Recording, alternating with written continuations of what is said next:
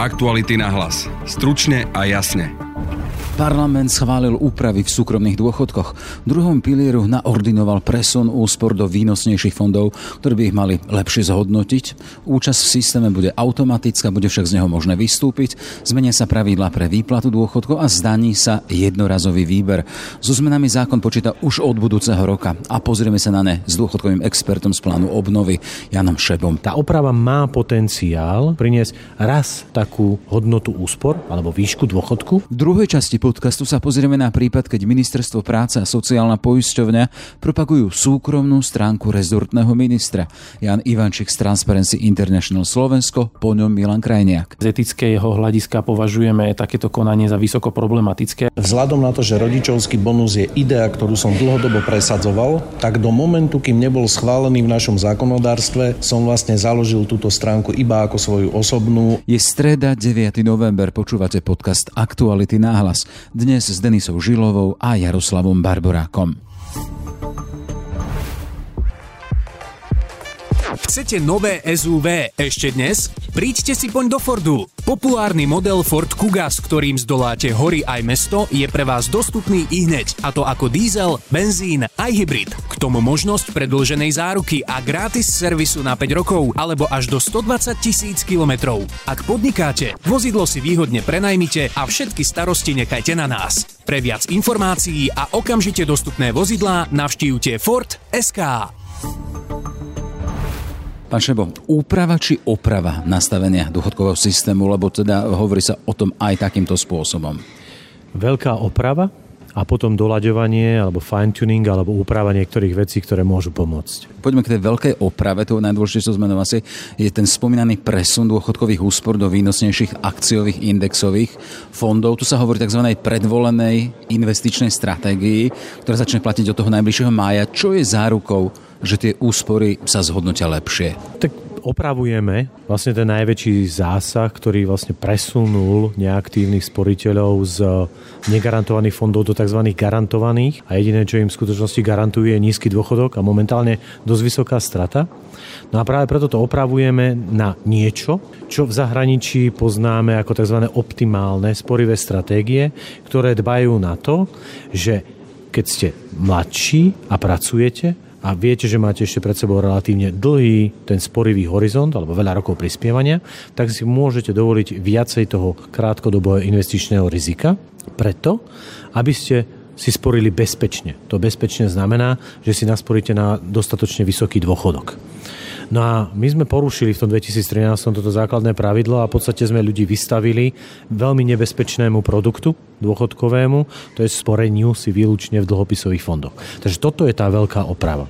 Tá oprava má potenciál tomu človeku, ktorý počas celej svojej kariéry si bude sporiť podľa tejto predvolenej investičnej stratégie, tak má potenciál mu priniesť raz takú hodnotu úspor alebo výšku dôchodku, ako keby si sporil výlučne v tom dlhopisovom fonde. Aké sú tie pravidlá potom pre ten presun úspor? Budú sa presúvať z tých dlhopisových do indexových výnosnejších?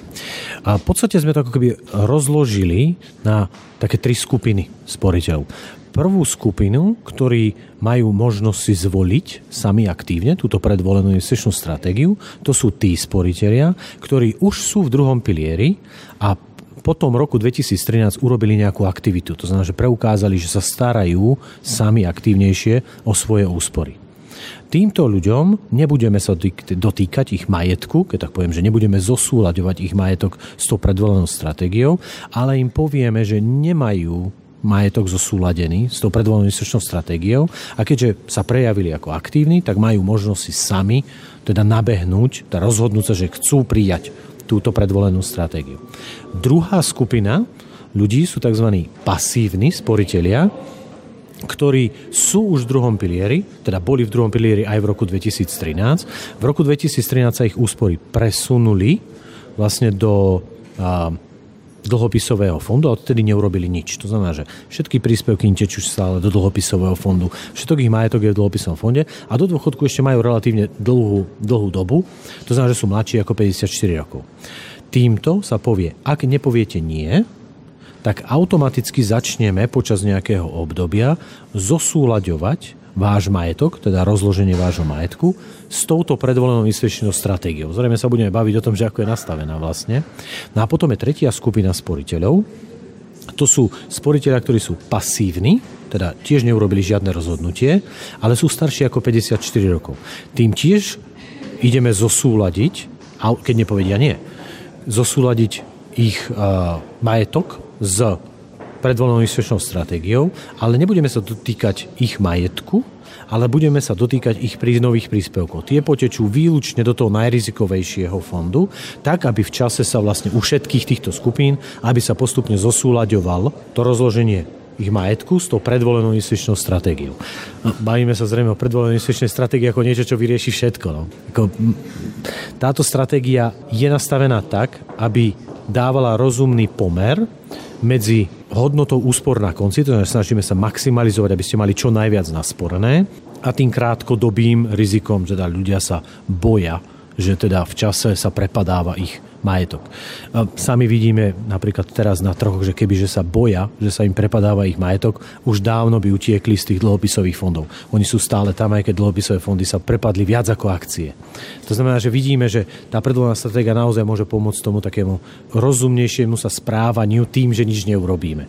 To znamená, dbáme, alebo tá, tá veľká oprava toho druhého piliera je vlastne v tom, že sa snažíme nájsť alebo rozložiť tie úspory sporiteľov tak, aby mali, aj keď nič neurobia, potenciál na čo možno najvyšší dôchodok. A tá logika toho je taká teda, že bude presúvaný ich majetok na účtoch, na súkromných účtoch do tých indexových fondov. To sa oni dozvedia, tí ľudia o tom? Budú mať informácie z správcu si spoločnosti? Samozrejme, ten návrh je nastavený vlastne takým spôsobom, že sa začne nejaká pravidelná komunikačná kampaň. Prvé to zistíte vlastne v januári, keď dostanete výpis z druhého piliera o tom, že čo sa stalo vlastne za tento rok. Tam väčšina ľudí, ak si ho pozrie a otvorí, tak vlastne zistí, že sa im výraznejším spôsobom prepadli úspory. Možno aj o 20 a viac percent.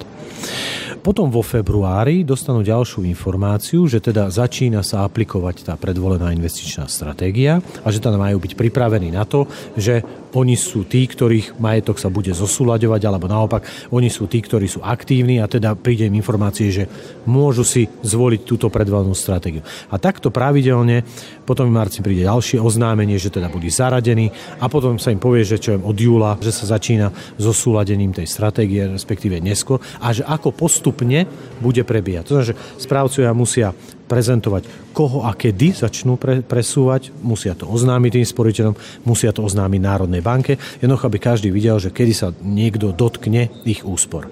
Takže je to relatívne transparentný proces, kde bude prebiehať tá informačná kampaň a bude sa vysvetľovať, o čom je tá predvolená investičná stratégia. Zrejme budú debatovať o tom, do akej miery dokáže pomôcť, koľko dokáže zarobiť, či zvýšime to krátkodobé riziko a vôbec začnú debaty konečne o tom, že čo to znamená bezpečne si sporiť.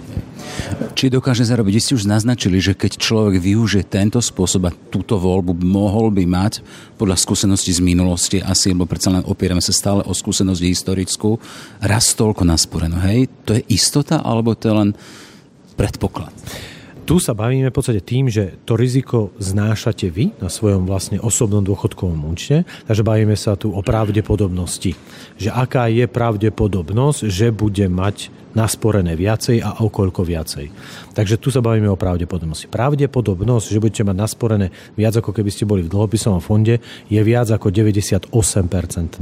Dokonca pri tejto stratégii môžeme hovoriť, že dokonca je viac ako 97,5% pravdepodobnosť, že prekonáte infláciu. To znamená, že udržíte si kúpnu silu tých vašich peňazí, čož v dlhopisových fondoch myslím, že táto pravdepodobnosť klesá niekde k 80%. Druhý bod tej reformy tá prináša aj návrat toho automatického vstupu do systému. Dnes je vstup dobrovoľný s tým, že sa dá rozhodnúť do 35 Ako to bude po novom? A zavedenie toho automatického vstupu je veľmi silný signál a v tomto smere akože naozaj treba poďakovať aj ministerstvu a naozaj aj ministrovi, aj poslancom, že opravili ten dôchodkový systém, hlavne ten druhý, a dali mu konečne tú pozíciu, ktorú má mať, že on je univerzálny systém. To znamená, že prvý a druhý pilier sú základný systém dôchodkového zabezpečenia a je prirodzené, že v tom systéme participujeme všetci. Z prvého piliera sa tiež nemôžeme len tak vyviazať, že nechceme prispievať do sociálnej poistenia.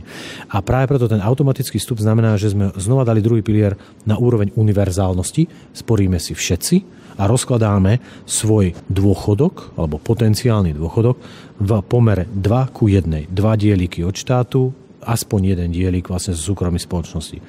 Predpokladám, že v budúcnosti to ale bude ako viacej, nie kvôli príspevkom, ale kvôli tej akumulácii majetku a kvôli výkonnosti, slabej výkonnosti prvého piliera v budúcnosti, tak možno ten pomer bude dokonca, že 2 ku 2. Hej, teda, že dva dieliky dostanete od štátu a také isté dva dieliky, aj keď si prispievate menej, dostanete zo súkromného sporenia. Automatický vstup znamená aj, e, teda, že to je povinnosť alebo je možnosť vyviezať sa z tohto systému? Vždy ponechávame tú možnosť vyviazať sa, to znamená, že predvolená stratégia je, že vstúpite. Ak sa nerozhodnete, tak je vám presne podľa kľúča, teda postupnosti výberu zvolený správca, je vám automaticky určená predvolená stratégia. Takisto ako máte v prvom pilieri, automaticky ste poistení a automaticky prispievate. To znamená, a to, tá možnosť vyviazania tam vždycky je. Samozrejme musíte do nejakého času, myslím, že do dvoch rokov požiadať, vlastne poslať list, že teda nechcete byť zúčastnení v systéme druhého piliera. Jasné. Tretia zmena, tu zaznamená tá výplatná fáza. Akým spôsobom budú upravené tieto veci? Tá výplatná fáza je zásadne zmenená a to je ten, že to není oprava, je to úprava, ktorá má prispievať k dosiahnutiu tých vyšších dôchodkov. Ak by sme ponechali výplatnú fázu tak, ako bola navrhnutá, že dosiahnutím dôchodkového veku si automaticky kupujete poistku, ak by sme toto tam nehali, tak by sme museli tú predvolenú investičnú stratégiu nastaviť tak, ako vlastne teraz bola napísaná v tom zákone. Že vyklesávate s akciami až na nulu. Prečo?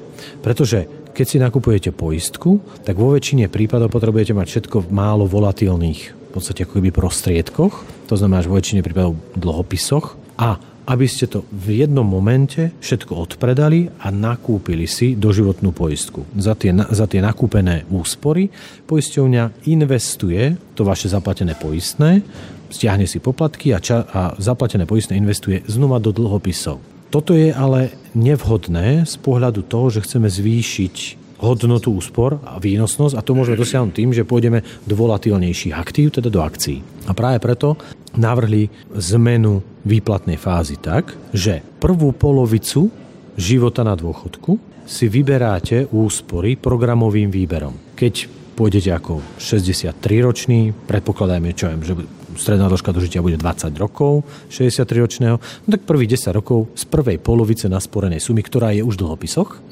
tak si postupne čerpáte svoje prostriedky. Tú druhú polovicu, tá je stále investovaná na začiatku takmer 80% v akciách, ona postupne počas tých 10 rokov v tomto prípade vyklesáva až takmer na nulu akcie. Na v tom bode na konci si nakúpite tú životnú poistku, čo je vlastne ochrana pred tým, že keď sa dožijete veľmi dlho, aby ste stále mali zdroje, vlastne pravidelné mesačné príjmy na dôchodku. Takže preto sme museli zmeniť tú výplatnú fázu, aby sme umožnili tým úsporám byť investovaných stále v trošku v akciách, tých výnosnejších aktívach. V podstate tá logika je toho, že aby tie peniaze stále zarábali, sa to rozdeli a idú ďalej. Tá ďalšia vec, možnosť jednorazového výboru dôchodkových úspor, tu bola veľká diskusia, čo sa mení? Doteraz bolo to nastavené takým spôsobom, že tí sporiteľia, ktorí majú dôchodok vyšší ako nejaká tá referenčná hodnota. To referenčnou hodnotou bola priemerná výška dôchodku nekráteného z prvého piliera pre všetkých tých ľudí, ktorí sú na dôchodku od roku 2004. No ak ste mali priznaný dôchodok doživotný, teda hlavne z prvého piliera, na túto sumu, tak všetky úspory ste si mohli vybrať. Ak ste nedosiahli na túto sumu, povedzme na tú hranicu, tak ste čas úspor museli použiť na dokúpenie životnej poistky a zvyšok ste si mohli vybrať. Teraz sa to zmení takým spôsobom, že stále ostáva táto hranica, ale ak si chcete vybrať tie prostriedky, tak zaplatíte, alebo mali by ste zaplatiť z nich daň z príjmu. A to je taký ten moment, ktorý má odstrašne alebo ľudí e, jednoducho odpodiť do toho, aby to vyberali? Je to veľký výkričník preto, aby si tí ľudia uvedomili, tie úspory, ktoré si vyberám, majú slúžiť, aby kryli časť môjho príjmu počas života na dôchodku. Ak ich miniem, existuje šanca, že sa dožijem dlhšiu dobu a nebudem mať dostatok zdrojov, respektíve zdroje z prvého piliera budú tak malé, že jednoducho nebudem mať dostatočnú životnú úroveň. A teda vy máte zvažovať, že či obetujem svoje úspory, ktoré majú byť rozložené v čase, oni zatiaľ zarábajú, či majú byť spotrebované hneď, alebo majú byť použité na financovanie mojej staroby alebo života na dôchodku. Ak sa rozhodnete, že ich chcete použiť hneď, tak z nich zaplatte dane, dodaňte a používajte. To je to, ako bol návrh. Je možná polemika aj jedným smerom, aj druhým smerom. To už je ale trošku zložitejšia debata. Jasné. Ešte jedna vec. Už je teraz jasné, že tá výška toho zdanenia Zatiaľ by to mali byť, tie úspory by mali byť predmetom dane z príjmov. Takže vieme, aká je e, sadzba dane z príjmov, takže takýmto spôsobom alebo takouto mierou by sa mali zdaniť aj tie úspory. Celé úspory. Pretože aj príspevky nepodliehali zdaneniu, ani výnosy nepodliehali zdaneniu. Takýto je návrh. Ale teda budúcnosť ukáže ešte čosi ďalšie, hej? Zrejme áno. Tu vyzerá, že ostal taký ako keby rozkol, širší rozkol nie len spoločnosti, ale aj medzi poslancami, aj medzi odborníkmi.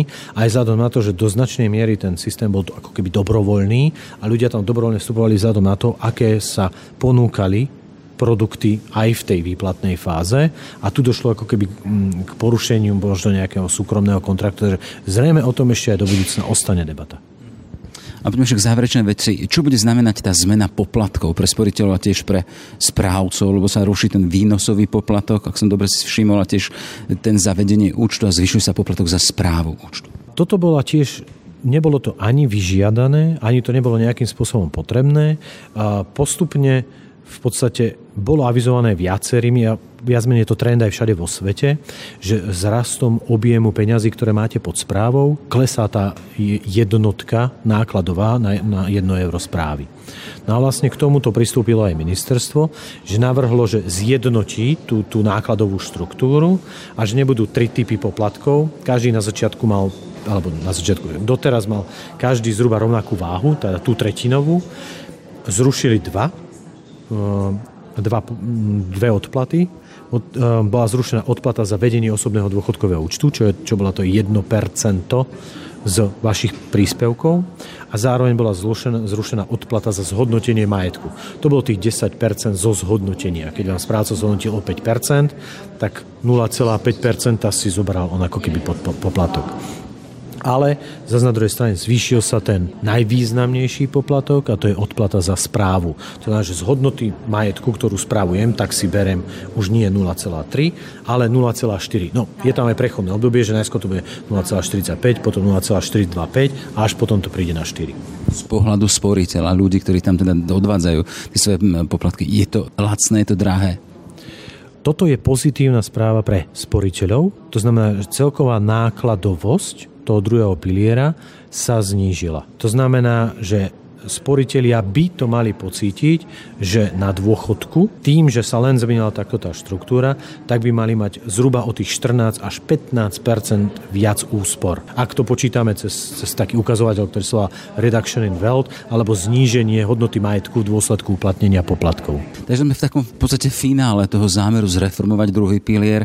Myslíte si, že to je definitívne finále, alebo ten druhý pilier stále otvorený zmenám? Dá sa tam zlepšovať čosi? Určite áno, aj poznatky, aj skúsenosti iných krajín, akože nás učia, že stále to môžeme zlepšovať. Dúfam, že keď sme urobili ten základný setup toho, toho dôchodkového systému aj v prvom, aj v druhom.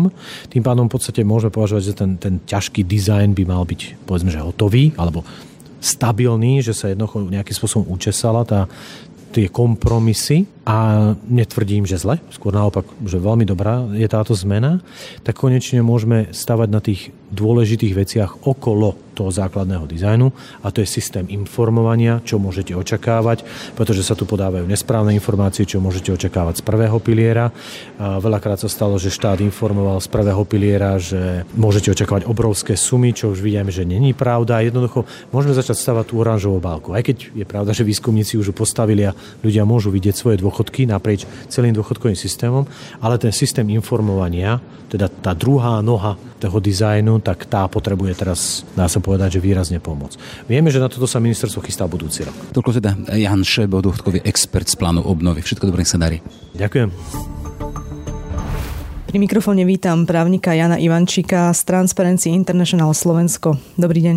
Dobrý deň, prajem. Vy ste prišli so zisteniami, že webová stránka Ministerstva práce, sociálnych vecí a rodiny a takisto aj stránka e, sociálnej poisťovne odkazujú, alebo respektíve propagujú webovú stránku Milana Krajniaka. Skúste nám o tom povedať viac. Aby som to uvedol teda na správnu mieru, nám prišlo e, podozrivé, že na stránke rodičovskybonus.sk, ktorý, na ktorú odkazuje teda aj Ministerstvo práce, aj e, sociálna poisťovňa je naozaj veľmi veľa zmienok o ministrovi, pričom samotný copyright na konci stránky odkazuje, že ide o stránku, ktorá by mala patriť e, osobe ministra, teda nie ministerstvu. E, pričom ale kontaktný formulár na tomto webe e, odkazuje zase na e-mailovú adresu oficiálnu ministerstva a zároveň teda, ako sme už aj začali hovoriť, tak samotný web ministerstva práce aj sociálne poisťovňa pri informáciách, ktoré majú mať akože bližší, hĺbší charakter o tom rodičovskom bonuse odkazujú na web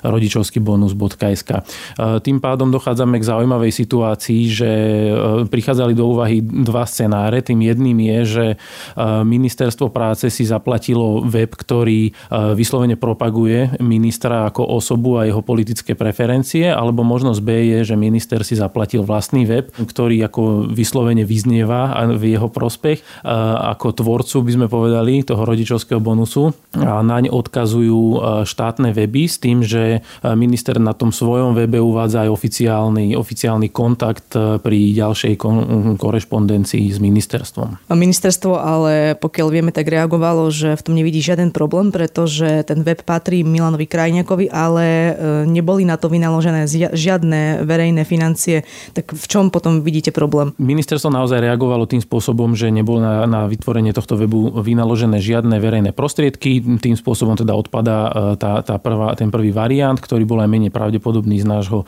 hľadiska. Na druhej strane samozrejme nejde možno o porušenie nejakých e, zákonov alebo iných predpisov. Na druhej strane z etického hľadiska považujeme takéto konanie za vysoko problematické a to z viacerých dôvodov.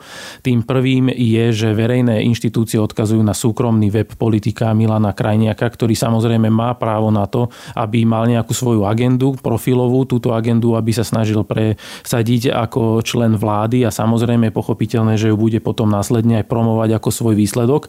Avšak využívanie verejných um, inštitúcií a ich oficiálnych webov na to, aby odkazovali ľudí pri bližších informáciách o uh, prostriedkoch, ktoré môžu dostať zo štátneho rozpočtu na webovú stránku politika, je pre nás uh, nepriateľné. A nepriateľné je aj to, aby mal politik na svojej uh, súkromnej stránke, ktorá teda tak je prezentovaná, aj odkaz na oficiálne kontakty ministerstva ministerstva. Tým pádom v zásade ešte teda dochádzame k ďalšiemu problému a tým je zameniteľnosť tej stránky, pretože keď si pozriete na vizuál eh, webu rodičovský bonus.sk, či už sú to oficiálne odkazy na kontakty, aj na Facebook ministerstva práce a ďalšie sociálne siete, tak tým pádom návštevník má nepochybne pocit, eh, teda aj my sme ho mali, keď navštívim ten web, že, že sa nachádzam na oficiálnom portáli eh, nejakého inštitúcie verejnej správy a nie je to tak. Takže je to len etický problém, alebo je to nejaké možno zneužívanie e, právomoci verejného činiteľa? Určite by som tu nešiel do nejakej trestnej roviny alebo niečoho podobného. E, z môjho hľadiska ide najmä o problém, ktorý, ktorý by som fakt videl v tej e, morálno-etickej rovine a to aj s ohľadom na skutočnosť, že ministerstvo práce, respektíve minister aj v minulosti využíval podobné praktiky. Ako sme aj my konštatovali, tak veľmi podobná schéma bola pri ohlasovaní alebo PR ihrisk rodinka. Už samotný názov nám teda nejakým takým spôsobom podvedome nahráva na skutočnosť, že ide o ministra zo strany Sme rodina, ale aj ďalšia komunikácia prosto nadvezovala na to, že ako keby išlo o, o, o nejaký eh, produkt eh, súkromný tejto politickej strany, respektíve ministra. Pritom tie ihriská sú hradené z verejných zdrojov, čiže, čiže promovať ich ako um, nejaký dar zo strany, zo strany politickej strany alebo osoby ministra sa nám javí ako absolútne nepriateľné. Prečo podľa vás, čo si vymyslíte, prečo to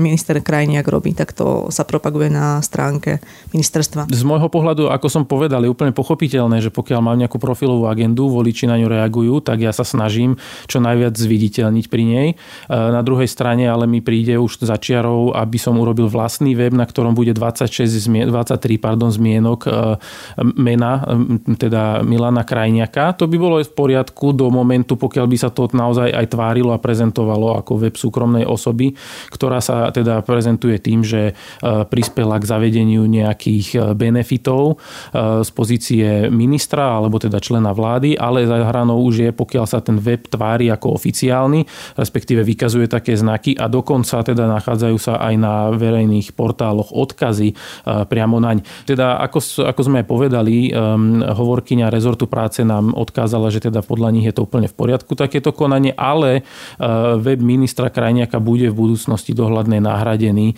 nejakým informačným um, webom vytvoreným už priamo ministerstvom. A teda tu vidíme, že aj z ich pohľadu je vhodnejším spôsobom riešenie, kedy, kedy verejná inštitúcia si vytvára informačnú stránku sama. Tá je v podstate naozaj bez nejakých e, propagačných, bez propagačného charakteru na konkrétne osoby, ale má naozaj informatívny charakter o tom, čo, o čom pojednávať. Že v tomto prípade by išlo o možnosť získania rodičovského bonusu, za akých podmienok ho je možné získať, komu je určený, v akej výške a podobne. A nie samozrejme e, veľké fotografie a videá konkrétnych politikov a e, ich vyjadrenia o tom, ako sa tešia z toho, že sa im podarilo zaviesť svoju, um, svoju agentu. V podstate je problém vo forme, ako to pán Krajniak robí. Určite áno. Pokiaľ by, áno, pokiaľ narážate na to, že ešte väčším problémom by bola skutočnosť, ak by ten web bol platený z verejných prostriedkov a následne by tam bola naozaj vyslovene propagácia ministra v takomto rozsahu, ako je to teraz, tak áno, bol by to oveľa väčší problém, ale aj, aj toto vnímame ako e, konanie za hranou, ktoré by malo byť odstránené, aby sme dokázali na Slovensku budovať nejakú vyššiu mieru politickej kultúry. Skrátka, e, politik má právo na to, aby prezentoval výsledky svojej činnosti, nepochybne nepochybne má právo vytvoriť si svoju webovú stránku, avšak nemá e, využívať verejné kanály na to, aby na ňu odkazoval a nemá ju zamieňať za e, respektíve vytvárať ilúziu, že ide o, o, o verejný portál, ktorý e, naozaj na druhej strane vykazuje znaky vyslovene promo stránky. Kedy by bola takáto stránka v poriadku? Čo by tam musel zmeniť na tej stránke, aby to bolo v poriadku? Myslíte súkromná stránka, na ktorú by odkazoval? No z môjho pohľadu by bolo ideálnym riešením, pokiaľ by nestal za informačnou brožúrou alebo webovou stránkou alebo čímkoľvek e, politik konkrétny, ale by si dalo tú iniciatívu vytvoriť či už ministerstvo alebo teda nejaká verejná inštitúcia. Tým pádom by bolo úplne zreteľné. Možno chcel ušetriť peniaze práve ministerstvo. No, domnievam sa, že v tomto rozsahu naozaj nejde o taký významný balík peňazí, ktorý by bolo potrebné e, riešiť takýmto spôsobom, ale pokiaľ by teda naozaj tá webová stránka bola aj súkromnou a vytvoril by ju teda pán minister za svoje e, peniaze a bola by teda zároveň nejakou informačnou brožúrou slúžiacou pre verejné inštitúcie, tak by bolo na mieste, aby tam boli naozaj informácie, ktoré, e, ako som spomínal, majú informačný charakter o predmete, ktorom informujú a na druhej strane, aby tam teda nedochádzalo k neprimeranej seba prezentácii. Ja tomu chápem, že teda respektíve rozumiem tomu, že v istej miere to je pre politika nevyhnutné, ale myslím si, že ako som povedal viackrát, e, tento rozsah je za hranou. Je toto to ojedinelý prípad, alebo máme také prípady aj z minulosti? Ja už som teda narážal na tie, na tie ihriska rodinka v prípade ministerstva práce. E, na druhej strane máme za sebou veľmi nedávne, e, teda regionálne a župné voľby, e, pri ktorých sme niečo obdobné mohli sledovať či už na úrovni krajskej alebo na úrovni meskej, prípadne obecnej. Je veľmi bežným spôsobom, že starostovia, primátori napríklad postavia nejaké ihrisko, popravia cestu alebo nejaké zariadenie sociálnych služieb alebo čokoľvek tesne pred voľbami a potom následne ich prezentujú tieto udalosti ako e, svoj výsledok svojej práce. Dlhodobo poukazujeme na skutočnosť, že mnoho župných e, alebo teda aj mestských e, periódik, ktoré vydávajú sa v značnom náklade, občas fungujú ako nejaké hlasné trúby týchto komunálnych politikov, pretože keď si ich otvoríte, tak pomaly na každom každej stránke sa nachádza nejaká fotka toho primátora, starostu alebo župana s tým, ako niekomu potriasa rukou, otvára to alebo ono zariadenie, poklepkáva niekde kameň a tak. Na jednej strane je pochopiteľné, že vrcholný predstaviteľ, či už samozprávy alebo aj nejakého ministerstva alebo ústredného orgánu štátnej správy musí byť prítomný na týchto ceremoniálnych záležitostiach, ale všetko sa dá komunikovať buď ako moja zásluha, keď som to, e, keď som pre vás postavil dobre, z vlastných peňazí túto, túto záležitosť a druhá možnosť je áno, kraj, mesto, obec, čokoľvek vybudovala toto zariadenie a bol na ňo minutý takýto, takéto prostriedky a bude k dispozícii vtedy a vtedy. Bol to problém len e, v týchto voľbách alebo už aj minulých komunálnych v roku 2018? Zďaleka nie je iba problém týchto volieb a zďaleka to nie je zase problém iba na regionálnej úrovni. My sme pred predchádzajúcimi parlamentnými voľbami poukazovali na skutočnosť, kedy boli, teraz som si není úplne istý, ale myslím, že to bolo opäť ministerstvo práce, ktoré roz, rozdistribuovalo také letáčiky o tom, čo všetko sa stihlo urobiť.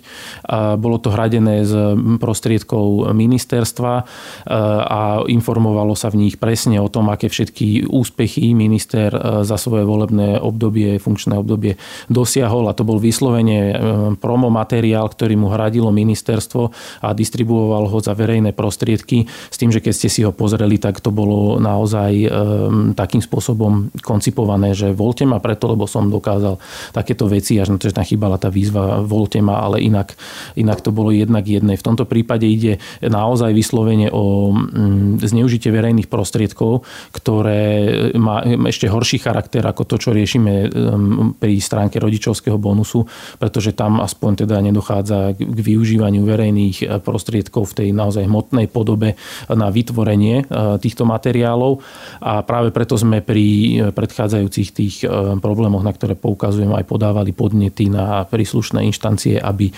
došlo k prešetreniu. Žiaľ, toto je problém Slovenska dlhodobý, že sa veci riešia príliš formálne a aj v tomto prípade týchto letákov bol riešenie také, že nešlo o porušenie teda povinnosti, ktoré ukladá ústavný zákon o ochrane verejného záujmu. Čiže teraz to bude len na ministrovi či sa rozhodne niečo urobiť s tou stránkou, alebo či ju nechať tak. Áno, v týchto morálno-etických problémoch je to riešenie naozaj e, ešte, ešte o to ťažšie, že pokiaľ tam vidíme priame porušenie zákona, tak sa dá e, iniciovať nejaké, nejaké konanie ďalšie. Pri týchto problémoch, ktoré majú najmä morálny e, etický charakter, kedy na očividne nešlo o zneužitie nejakých verejných prostriedkov priamo, tak ide iba o to, aby sme budovali spoločnosť, ktorá bude mať nastavené hranice vyššie, ako je to v súčasnosti, pretože takýto plávajúci štandard, keď to nazvem, je dosť nebezpečný aj do budúcnosti, pretože ho potom možno veľmi ľahko um,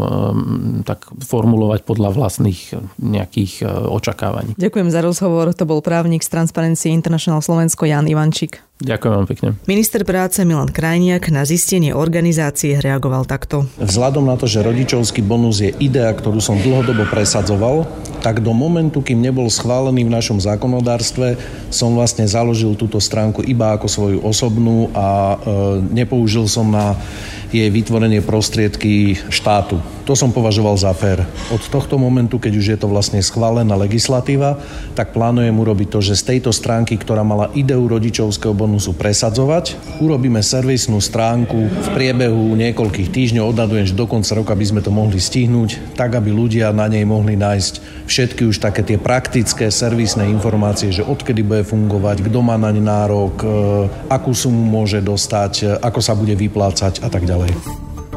Aktuality na hlas. Stručne a jasne. Sme v závere. Za pozornosť ďakujú Denisa Žilová a Jaroslav Barborák. Aktuality na hlas. Stručne a jasne.